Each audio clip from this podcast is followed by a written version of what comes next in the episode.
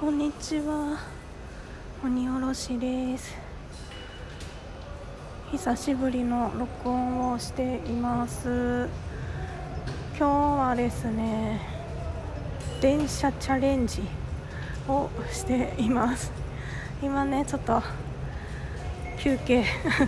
あの息が上がってるのは歩き疲れただけなんでしんどくなって息が上がってるんじゃないんで心配しないでほしいんですけど。ちょっと帰りの電車に乗る前に休憩をしています。いや電車チャレンジっていうのが何をしているかっていうと最近というかね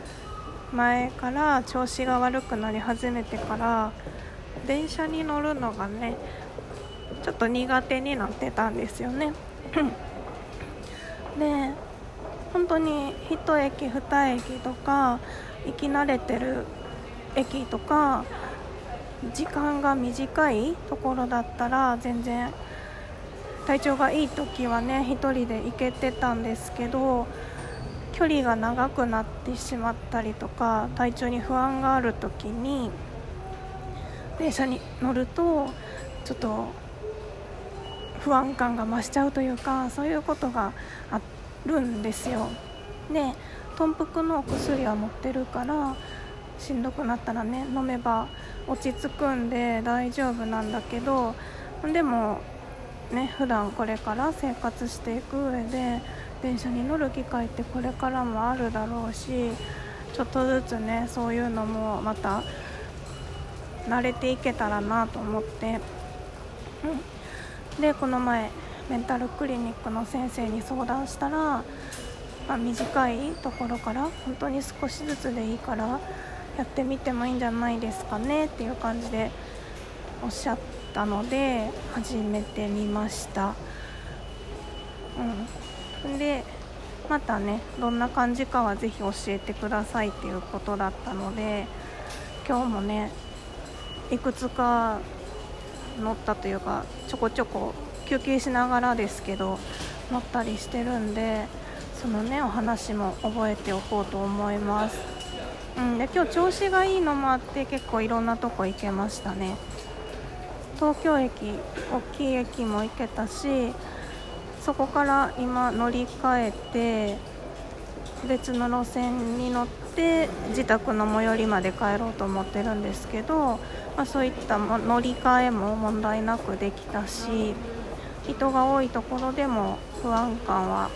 なかったしっていうので今日はちょっと調子良すぎるんじゃないかなっていうぐらい乗れたかなという感じですね。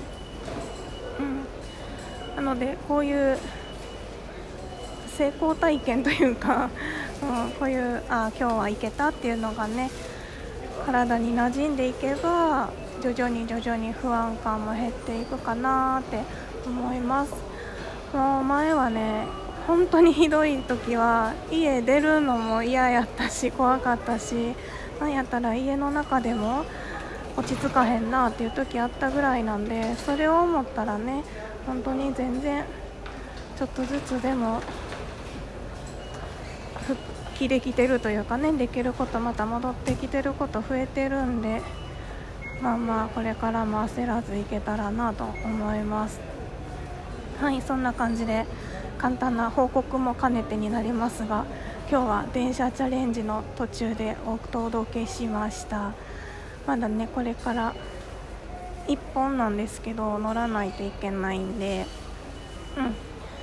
ゆっくり無理せずのんびり帰ろうと思います。はい。